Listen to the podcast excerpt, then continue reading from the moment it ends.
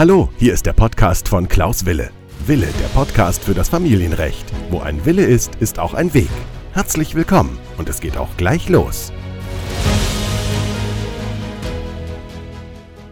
Herzlich willkommen zu meiner neuen Podcast-Folge.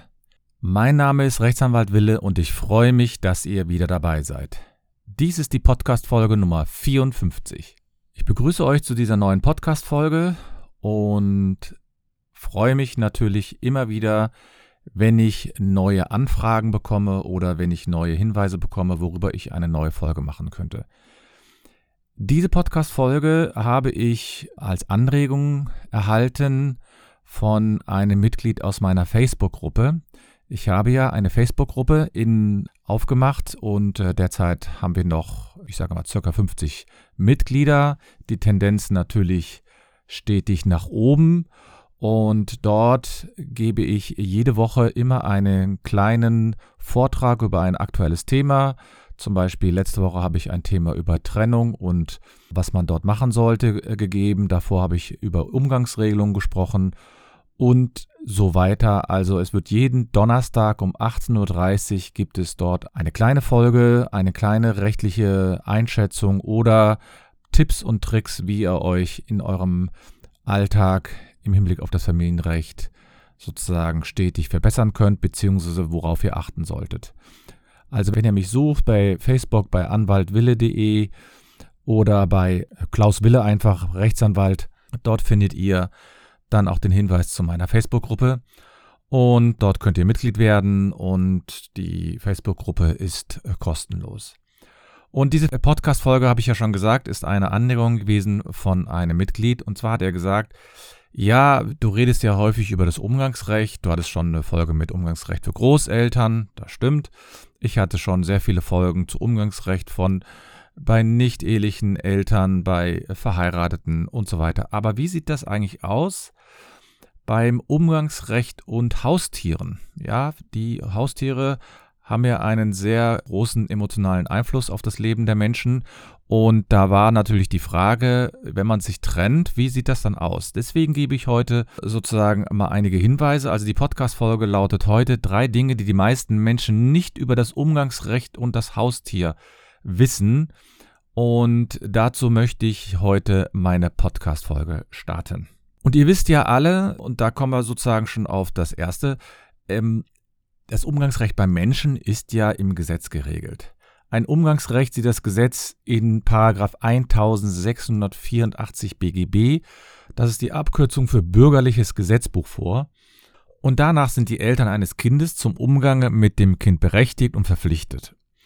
Das heißt, dieses Umgangsrecht besteht auch dann, wenn man überhaupt kein Sorgerecht mehr hat.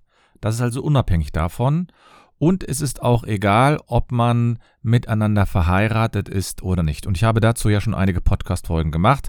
Ich werde darauf heute also nicht eingehen.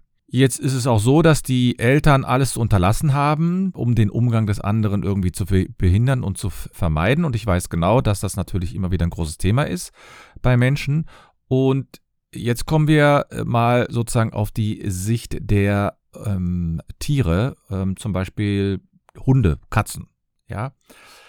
Da ist nämlich schon mal die erste Erkenntnis. Hunde sind oder Hunde, Katzen oder Tiere allgemein sind rechtlich gesehen wie Sachen zu behandeln. Danach sind auf Tiere die für die Sachen geltenden Vorschriften anzuwenden. Das heißt, es gibt dort einen Paragraphen 90a Absatz 3 BGB und da steht das drin, dass man Tiere wie Sachen behandelt. Und jetzt könnte man ja überlegen, okay, Sachen im, in dem BGB steht aber nicht drin, äh, beim Umgangsrecht zumindest für, für ähm, da gibt es also nur eine Regelung für Menschen, da könnte man die ja quasi analog anwenden. Das hat die Rechtsprechung aber bisher nicht getan. Das heißt, wir haben erstmal gar keine Regelung, was passiert, wenn die Menschen sich trennen und was passiert dann mit den Hunden, Katzen, Vögeln, Schlangen und so weiter. Ja, es gibt da also keine Regelung dazu. Und die erste Erkenntnis also, dass wir schon mal keine Regelung haben. Erstens und zweite Erkenntnis ist, dass die Hunde und Katzen im Grunde genommen rechtlich nur Sachen sind und nichts anderes. Das hört sich jetzt sehr emotionslos an, denn man behandelt natürlich Sachen anders und wir wissen alle, wie wohltuend Tiere auf Menschen wirken können, wenn man mal im Internet schaut, bei YouTube, wie die Menschen reagieren, wenn sie einen Hund oder eine Katze bekommen, dann sieht man, welche Emotionen da vorhanden sind. Unabhängig davon, welche Motive jetzt dahinter stecken, aber es, die Tiere sind dem Menschen sehr nahe und deswegen ist es auch für einige irritierend, dass sie sagen, dass die werden wie Sachen behandelt. Und jetzt fragt man sich natürlich als Tierliebhaber oder als Besitzer äh, einer Katze, eines Hundes, ja, was passiert denn jetzt mit den Tieren nach der Trennung, nach der Scheidung? Wie ist das mit dem Umgangsrecht? Jetzt muss man so ein bisschen unterscheiden. Für verheiratete Eltern bzw. für verheiratete Paare gibt es da zwar keine ausdrückliche Regelung für die Tiere, aber man wendet sozusagen eine äh, Vorschrift an, die für Haushaltsgegenstände gilt. Und da unterscheidet man im Grunde genommen den Zustand ab der Trennung und den Zustand ab Rechtskraft der Scheidung. Nach der Trennung ist es so, dass der Alleineigentümer eines Haushaltsgegenstandes einen Herausgabeanspruch hat. Das heißt, es wird in der Regel immer geprüft, wem das Tier gehört, ob das Tier in beiden Ehepartnern gemeinsam gehört oder nur einem, und dann ist sozusagen die Aufteilung des Haus, der Haushaltsgegenstände, beziehungsweise jetzt hier bei, der, bei den Tieren dann eben an die Voraussetzung geknüpft, dass wenn einer Alleineigentum hat, dann kann er den Herausgabeanspruch geltend machen. Wenn nicht, dann wird es unter Umständen schwierig. Also, das ist natürlich dann in der Regel eine Beweisfrage. Und wenn man also jetzt sagt, okay, die Tiere sind jetzt kein Alleineigentum, also das ist nicht feststellbar, wie gesagt, das ist eine Beweisfrage, also es ist nicht feststellbar, dann ist es so, dass man in der Regel davon ausgeht, dass die Haushaltsgegenstände erstmal gemeinsam gehören. Und dann gibt es eine Vorschrift, die sagt, dass die Aufteilung nach den Grundsätzen der Billigkeit verteilt wird. Ja, und Billigkeit heißt immer ein gewisses Ermessen, heißt eine gewisse Abwägung. Und es gibt da einen Fall vom Oberlandesgericht Nürnberg, die dann solche Grundregeln aufgestellt haben. Denn man muss ja sagen, also man kann nicht immer eins zu eins alles anwenden, was für Sachen gilt dann für die Tiere, sondern da hat das Oberlandesgericht Nürnberg damals gesagt, 2018 war das, dass man da schon, ich sage mal, ähm, besondere Voraussetzungen schaffen muss. Ja, zum einen sozusagen, wer hat quasi die engere Bindung an das Tier, ja? Dann, ähm, wer hat in der Vergangenheit für das Tier am meisten gesorgt? Und wie ist das, kann man auch in Zukunft für das Tier oder für die Tiere gemeinsam oder alleine sorgen? Oder wäre es so, dass man da Schwierigkeiten hat? Und dabei spielt es dann zum Beispiel auch die Rolle, ob es mehrere Tiere sind oder ob es nur ein Tier ist. Also wenn es mehrere Tiere sind, ist es natürlich so, dass der Betreffende oder die Betreffende dafür sorgen muss, dass alle Tiere gut versorgt werden können. Und das heißt, da wird also, der nimmt die Rechtsprechung sozusagen so ein bisschen Rücksicht darauf, was war in der Vergangenheit, was war, was ist in der Zukunft möglich und versucht dann darüber eine Verteilung hinzubekommen. Nochmal, das kommt nur deswegen zustande, weil die Rechtsprechung sozusagen die Tiere als Sachen ansieht und das Gesetz, eher gesagt, sieht das als Sachen an und die Rechtsprechung sagt, man kann diese Umgangsvorschriften der Menschen nicht auf die Tiere anwenden. Und für die Zeit nach der Scheidung ist es dann wiederum, gibt es dann eine besondere Norm wiederum. Da ist es eben so, dass jeder Ehegatte verlangen kann, dass ihm der andere Ehegatte einen bestimmten Gegenstand überlässt und dann auch übereignet, wenn es quasi auch, ich sage mal, im Rahmen der Billigkeit entspricht, dass ihm diese Sachen übertragen werden. Und dabei unterstellt das Gesetz, dass alles, was während der Ehe für den gemeinsamen Haushalt angeschafft wurde, ja, dass das gemeinsames Eigentum ist, außer das Alleineigentum ist wiederum erwiesen. Ja, und das heißt, wenn man also etwas während der Ehezeit angeschafft hat, dann geht die Rechtsprechung erstmal davon aus, dass dieser Gegenstand im gemeinsamen Eigentum steht und nur ausnahmsweise kann das Alleineigentum sein, wenn man dies auch nachweisen kann. Also wenn von vornherein klar ist, dass man das alleine haben möchte und dass man das alleine bezahlt hat, dass man das alleine versorgt hat, dass man sich darum immer gekümmert hat, dann wird es auch wiederum immer eine Beweisfrage sein. Man kann das zwar widerlegen, die Alleineigentumschaft, aber trotzdem wird die Rechtsprechung dann auch wiederum nach den Grundsätzen der Billigkeit dann unter Umständen entscheiden, wem dieser Gegenstand zu übertragen ist oder nicht. Also wir sehen hier, die Rechtsprechung arbeitet hier mit, sage mal, mit Ermessen, mit Billigkeit, mit etwas, was für den Normalsterblichen, so nenne ich sozusagen die Nichtjuristen, was etwas für die Normalsterblichen nicht immer nachvollziehbar ist, weil es sehr, sehr un, also es ist nicht richtig greifbar.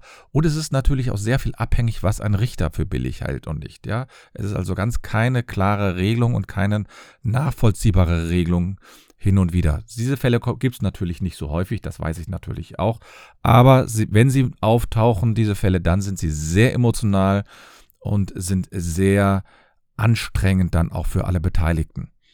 Das heißt, für die Frage sozusagen, was mit einem Haustier nach der Trennung geschieht, ist im Grunde genommen immer entscheidend, wer ist Alleineigentümer oder nicht. Und wenn man verheiratet ist und sich dann trennt, dann gibt es eine gesetzliche Regelung dafür. Jetzt ist es natürlich so, wenn man jetzt Regelungen für Tiere haben möchte, so kann man natürlich einen Antrag stellen beim Gericht und man kann darauf hoffen, dass es einen Vergleich gibt zwischen den Parteien. Und je nachdem, wie das Verhältnis ist, ist das auch in der Regel möglich. Denkbar ist zum Beispiel, dass man, ich sage mal, im Zuge einer gerichtlichen Vereinbarung oder auch einer außergerichtlichen Vereinbarung, dass man sowas wie den Zugang zu dem Tier regelt. Das Gesetz hat das aber gar nicht vorgesehen. Das fehlt im Grunde genommen und da versucht die Rechtsprechung irgendwie etwas, ich sage mal, zu konstruieren. Da gibt es meines Erachtens schon eine gewisse Lücke für alle Beteiligten. Denn wenn ein Tier in einem Haushalt lebt, vielleicht noch mit den Kindern zusammen, dann ist es natürlich so, wenn man nach der Trennung muss man sich unter Umständen äh, entscheiden, wo bleibt, das wo bleibt das Kind nicht nur, sondern wo bleiben dann auch die Tiere oder das Tier. Und dann ähm, ist natürlich die Frage, wer kann sich darum kümmern am besten. Das ist natürlich schon auch so eine Frage, die so ein bisschen auch so ans Sorgerecht bei Kindern, ich sage mal, heranreicht, weil da fragt man sich natürlich auch, das ist einer der verschiedenen Punkte, die man prüft, wer kann sich in Zukunft am besten um das Kind kümmern, das versorgen und kann das Kind sozusagen am besten fördern. Und bei Tieren ist ja zumindest der Gedanke naheliegend, dass man das auch macht, ja. Also, aber dazu gibt es noch relativ äh, wenig Rechtsprechung. Und deswegen, ich habe mal in irgendeinem Beitrag gelesen, dass man sich dann, wenn man Tiere sich während einer Beziehung anschafft, dann soll man sich am besten gleich zwei Tiere anschaffen, damit man die am besten aufteilen kann. Aber das ist natürlich auch nicht richtig, weil die Tiere natürlich aufeinander sozusagen aneinander hängen und äh, sozusagen sind die ganze Zeit dann äh, mit zwei Tieren, haben sich daran gewöhnt und wenn man die trennt, dann ist das wahrscheinlich auch nicht so besonders gut für die Tiere. Also die Rechtsprechung und das Gesetz haben dazu noch keine Lösung. Man kann natürlich viele verschiedene Lösungen anbieten. Man kann natürlich versuchen, im Rahmen von Gesprächen, Mediation, Beratung beim Rechtsanwalt, kann man versuchen, solche Lösungen zu erarbeiten. Dies ist in der Regel, wenn die, ich sag mal, die Tierliebhaber sozusagen auch noch einigermaßen einsichtig sind, ist das in der Regel auch möglich, dass man dort Regelungen trifft. Es ist natürlich was ganz anderes als bei Kindern, das weiß ich auch, aber die Bedeutung der Tiere ist ja in der Gesellschaft sehr hoch und deswegen ist es natürlich wichtig, dass man auch diese Frage berücksichtigt, wenn man sich trennt. Denn ihr müsst euch vorstellen, wenn man sich trennt, dann ist es natürlich keine besonders schöne Situation und dann ist es einfach so, dass man sich in einem absoluten Ausnahmezustand befindet. Ihr wisst ja auch selbst, dass ihr in solchen Situationen, also es gibt verschiedene Schockelemente sozusagen im Leben, große Traumata. Eins ist eben die Scheidung oder Trennung von einem geliebten Menschen und da ist es natürlich notwendig, dass ihr schnell versucht, mit dem eine vernünftige Lösung hinzubekommen. Dazu habe ich natürlich auch meine Facebook-Gruppe gegründet, um dort gewisse Anregungen zu geben. Und wenn ihr also mehr darüber wissen wollt, über wie man in solchen Situationen am besten mit Tieren und Umgangsrecht umgeht, dann kontaktiert mich doch einfach über die Facebook-Gruppe oder kontaktiert mich doch einfach über meine Homepage oder ihr schreibt mir eine E-Mail unter anwalt-wille.de meine Homepage heißt anwalt-wille.de oder ihr schreibt mir über Instagram oder Facebook. Also ich bin sozusagen, oder ihr könnt auch hier in den Kommentaren zu dieser Podcast-Folge einen Beitrag leisten oder irgendwann eine Frage stellen. Ich hoffe, es geht euch gut und ihr übersteht die Zeit gut jetzt hier. Ich hoffe, dass ihr nach der Trennung irgendwie eine Lösung für euch findet. Falls ihr Beratung braucht, falls ihr irgendetwas wissen wollt, dann schreibt mich gerne an. Ich wünsche euch daher eine äh, schöne Woche und nicht vergessen, wo ein Wille ist, ist auch ein Weg. Vielen Dank.